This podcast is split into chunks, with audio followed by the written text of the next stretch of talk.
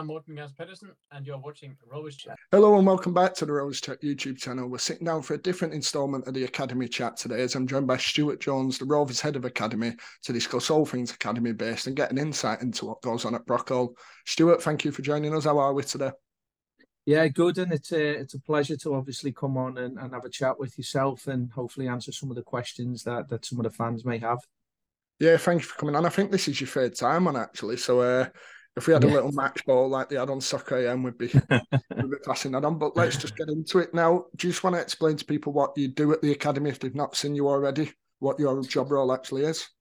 Yeah, so I've been at um, Blackburn now coming up to twelve years. Um, a couple of different roles, um, but for the last sort of seven, six, seven years, I've been head of the academy, um, which which you know is a, is a real honour for me. Really, it's such a, a fantastic football club. Um, part of my role there really is to oversee everything from from under nines right through to under twenty ones, which you know all form part of part of the academy setup, and ultimately then about supporting first team in terms of transitioning players through um, from the from the PDP phase into the first team environment. So yeah, it's a it's a big job, and you know there's some fantastic people in the academy that that support the work that I do. Yeah, I think we see the academy, at least from a first team perspective, of you just see the players coming through, but there's so much more than that, isn't there? We'll get on to uh, the academy later on. I just wanted to start on the seasons just gone for the 21s and the 18s. I believe a 10th place finish for both sides. Now, we were just discussing before we come on about results, etc. What's the focus in this academy football? Is it all about developing, or do you keep an eye on the results as well? Yeah, listen. Ultimately, it is about development and, and making sure that that every every player and we have an individualized program for every player in terms of their development. But you know, there is an element, and there's no doubt amongst we are trying to develop winning mentalities. Um, you know, as part of that process. But there's no doubt as well that the coaches and and obviously players want to win games, and, and rightly so. But I think the ultimate aim for the academy is around the development aspect you know, and, and if that can then bring about results, then great. Um, but first and foremost, we have to have a development mindset to make sure, you know, that we transition players through really. Yeah, you mentioned that. I think one of the things I pick up on as well is that you look at some of these clubs we share in the division, Manchester City, who have just done the treble and can spend more money on a under 21 player that we spend on the first team sometimes. It's ridiculous the gap. And I think Rovers do a brilliant job of actually staying up there. I wanted to mention the first team dropping down this year. Now, we've seen it a lot this year. I think there's only two or three first team players that haven't actually played for um, Mike Sheron's side. How have the players dealt with that? Has it been a positive thing for the club to have to have these experienced heads dropping down? Yeah, it's it's it's a new way of working. Um, you know, obviously with Gregg Broughton coming in um, 12 months ago and the new gaffer coming in and the first team staff, it is a new way of working. But you know, the, there's there's reasons for that, um, and I think it has a real it's had a real positive um, effect on you know when you've got young players around first team players and playing in them games, it can have a massive effect. It can have a real positive effect in terms of their learning and their development, and I think you know the first team players that have dropped down have been terrific with the young players in that environment and. I think that's had a real positive impact in terms of, of the of the younger ones. Um, you know, and some of the high potential players who are experienced and playing with our first team. You know, so I think it's been a, I think it's been a real positive, really. And as you have you seen much of a change since Jon Dahl come in and Gregg? Is there a lot of philosophy changes as well in the club? Um, you know, there's been slight tweaks in terms of how we play and how the gaffer wants to play, and we've aligned some of that into into into the academy system, certainly at PDP level with the 18s, 21s, and you know, so there's been a few changes there that you know that that's been a real positive. Um, Gregg's come in and been terrific, and as as as the gaffer as well um, in terms of giving young players opportunities. Gregg's got a youth development background, and again, that's that's been a massive plus for us because listen, the, the, the facts tell you that we've had five debuts this year. Not the young players around the first team training, um, real integration between the academy and the first team. So I think it's been a real positive. Yeah, and you mentioned the amount of players that have gone up into the first team. You mentioned the five there.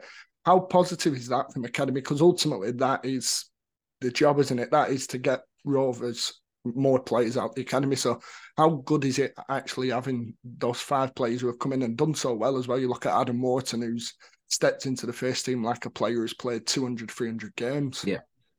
Yeah, no, listen, I've said this before. It's it's terrific for all the staff in the building because some of them players have spent years with us coming through the system and, and a huge amount of, work have gone into them players individually across all the disciplines, but also from, you know, Anne Marie, the kit lady, to the chefs. So a lot of work goes into the players and and when they sort of transition through and make debuts and and become fundamental to the first team squad, then it's it's it's massive pride within the building. And I also think, listen for the for the other players coming through, it, it's it, you know they look they they aspire to be the next one. So it, it's really important that we we continue to try and do that. Yeah, and you mentioned the aspirations and moving forward. What is the philosophy of bringing a player in? Say you bring him in at eight years old, nine year old. What do you build into that player? Is it a certain style you build in, or is it just getting the fundamentals right and then they can kind of adapt to different styles? Because speaking realistically, the manager that's in now isn't likely to be the manager when they come into the first team. So, what do you install into these new lads that sees them come all the way through? Because we've seen uh, Adam Wharton, you know, even the likes of Hayden Carter, Lewis Travis, who maybe come on later on, but they've still got that philosophy brought from the academy. Yeah, I think, you know, certainly in the foundation phase, the lower end age groups, it is very technical based and fun and enjoyment between that sort of age of nine till 11. That's what the program is very much about, just developing them technically, making sure that they're enjoying the football. Um, obviously, then when they get sort of 12, 13, it starts to become a little bit more tactical based. Um, but again, it's it's just developing them fundamentals and ultimately then every player within the system will have their own individual learning program in place. Um, and what that means is the fact that we will hone in on every single player individually in terms of their development and exactly what they need because as we know all young players develop in different ways and at different rates so it's vitally important we have a curriculum in place that, that we adhere to around the philosophy but then we hone in really on the individual and their individual needs, whether that be physically, technically, tactically. You know, that that's sort of how the program's made up, really, um, to ensure that by the time they they get around the PDP, um, you know, we've given them the best chance to to progress into our first team. Yeah, and you mentioned that growing at different rates. I noticed a quote coming out during the week about how Declan Rice, when he nearly released at 16 and you know, all these players that have come in at 16 and look like they're not going to make it at the club. And then you look at Declan Rice, who's going to bring possibly eight, nine figures to West Ham. Yeah. What is the club's philosophy around that? Is it give that player as much chance as they can to come through, even if maybe at 16 they're not looking like, you know, they're maybe not at the level that some of the other players are? Yeah, I think it that that's that's youth development. I think you know there's different state players will go through different stages of development, and I think what we've done really well over the years is that sometimes you will get some late developers and you have to be patient as part of that. If, if we can see the longer term potential in them players and they might not just be there at that moment in time, it's just giving them the time to obviously develop and catch up. And we have done that with players where we've played them down a year um, because they're, you know, they're late developers and they need that time. Um, there might be some early developers that we play up to challenge them more. So it's it could be a different pathway for individuals, but you know it, it's never easy. We don't have a glass ball in terms of the long term, um, but we I think we have enough experience and knowledge within the building um, and and past experiences of players who have come through and what that looks like to be able to nine times out of ten make the right decisions um, for the football club. But it's never easy, and, and you never get them all right um, because development, as I say, can be up and down, and maturation and growth, and and everything else that goes with it, really. But I think what is important is that if we see potential, we have to try and maximise that, but also give players who may be late developers the time to to grow and develop. Really. Yeah, and you mentioned making the decisions. Now, obviously, the return list comes out every summer. We've just had this one where a few of the young lads have left. How did the club deal with, you know, telling players that the future isn't with the club? Because it must be hard, you know, some of these lads you have for nine, ten, even more years, and you you lose them. So, how did the club deal with that process of telling them, you know, that the future isn't at the club? Yeah, obviously there's a there's a number of people involved in that process um, at all ages as well. Obviously, we, you know, what is important to us is that if if a player comes in at nine years of age, you know, for me, they're still sort of babies, they're still young yeah. players. So it's important that we give them a certain amount of time, no matter what, within the building to develop, and um, which we do. I think, you know, ultimately we that's the most difficult part of the job to sit down with players who and families who have committed so much of their time and effort to the football club. And as you said before, some players have been with us since nine years of age um, and come right through. So it's very difficult, the difficult conversations, but ultimately, you know, we make them decisions based not just on what's best for the football club, but what's best for the player as well. Um, you know, for example, you know, if we release a, an, an under 14, you know, it's done for the right reasons. It's done for the reasons in a sense that it's not right for us to put the pressure on the family to commit to travel, to day release coming out of school. Um, and if we feel as though they're not going to quite get there with us, then with them, then we make that decision for the benefit of the player, the family, um, as well as the football club. But but they're never easy decisions and they're never easy discussions. But ultimately, it's it's part of the academy system. I think also, in addition, what we do have is to then make sure that we have a robust um, support mechanism around the players who have been released. So we have a player care officer, um, welfare, psychology, just to provide some level of support because, as you said before, it can be so it can be devastating for young players um, when they're, when they're obviously given that news. And we try and do everything we can to give them the level of support. And um, once that decision's been made, and as they move forward, um, can we try and provide support to get them at other clubs and speak to other clubs, but but also giving them that support from a player care perspective, I think it's really important. Yeah, and you mentioned from other clubs, Rovers have had success doing that, bringing them in from other clubs. You just look at the first team, Lewis Travis. Uh, there's plenty, isn't there, that Rovers have gone out and maybe got at a later age. How do Rovers do that process of getting these young lads in? Is it a matter of bringing them in on trial? Is it a matter of kind of picking out who might not make it, or is it like you said, where clubs will ring around and kind of get positions for other players? I, I think from our perspective, being a Category One academy, and we'll know a lot of these players over the years from playing against them um, through all the age groups, and then obviously then at under 16. So we'll be aware of a lot of players. There's conversations being had between clubs around who potentially could be coming out or who could be a release.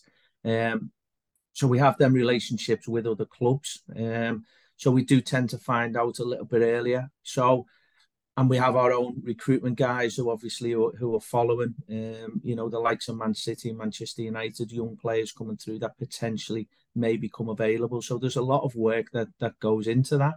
Um, so by the time that decision's made, then obviously we we we're aware of the player and, and we try and move quickly. I think from our perspective also it's then and I think we do it really well. We sell the pathway and the opportunity, and there's no doubt.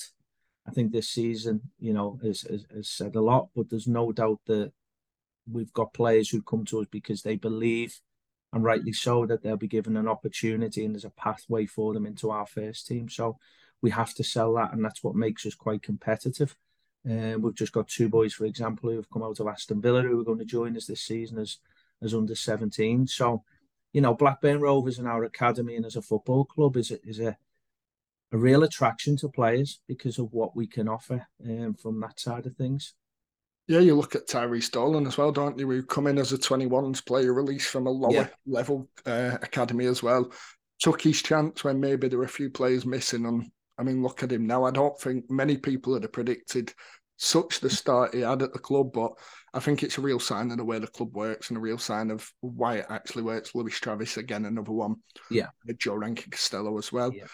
I've got a few questions from the viewers that I'll just put across to you. Uh, one came from Twitter and it was what qualities do you look for when you're recruiting youth coaches? What is the that makes a coach good other than his actual uh, tactical awareness? Yeah, no, listen, I, and there's, I think on that question, there's specialists within different age groups. So the way the academy system works, we have obviously foundation phase, which is the we have it as nine to twelve, and then there's a, a youth development before the professional development, and there's real specialism um, that we look for. So certainly in the foundation phase, you you want you're looking for a coach who's full of enthusiasm and is going to excite young players and can have that, you know, working with young kids and having that, I guess, that rapport with young players and you know, and and and can get across the technical aspects. Um, so there's different styles of coaches that we will look for. Obviously, in their older, you know, age groups, it's they have to have the tactical knowledge and understanding and be able to get that across to players. I think is really important. But I think in general, what we look for from coaches is a real passion, enthusiasm, um, you know, knowledge to a point, and depending on what phase you're working with, um, and that and they're really important fundamentals, you know, as, as part of the, the the coaches and what we look for really. Yeah, one question I also had for Instagram was what would you say the most rewarding part of your job is being the head of academy overlooking everything? I can't imagine you get many hours to yourself with the amount of work that goes on into that academy, but what would you say the most rewarding thing is? Maybe other than seeing the lads go in the first team, is there anything else that really makes it? Yeah, yeah, I think. Do you know what? I think sometimes the, the easy answer is to turn around and go, well, it's you know the likes of Adam Wharton, Ash Phillips, and I think there's no doubt about that. But if you put that to one side, the other things that are so rewarding for me is that you know at times we've we've had to have them difficult conversations with young players and and release them from our system. Um, and and I get just as much pride to see them either going to other clubs and progressing their careers, but also we've got players who are now in America on scholarships, four year scholarships down in Florida. There's a there's a player that you know a few few years ago that, that we made that difficult decision. So there's a lot of things, but they just mean you know as much to me as the likes of Adam Wharton and Ash Phillips. You know, and seeing young players going on, and and it might be other careers because as part of our job within the academy, it's not just about producing players, but it's about producing good people and good young people who who who are going to be successful in life. Um, and that's really important. So I get as much satisfaction out of that as I do as Ash Phillips and Adam Wharton. Yeah, I think it's a real good sign to see this in the club. I think you look at maybe some of the bigger clubs and the amount of players that come through, like I mentioned, buying them in as well. And we can't compete with it on that level, but we can with, you know, the things that come from the academy. I think the staff do a brilliant job.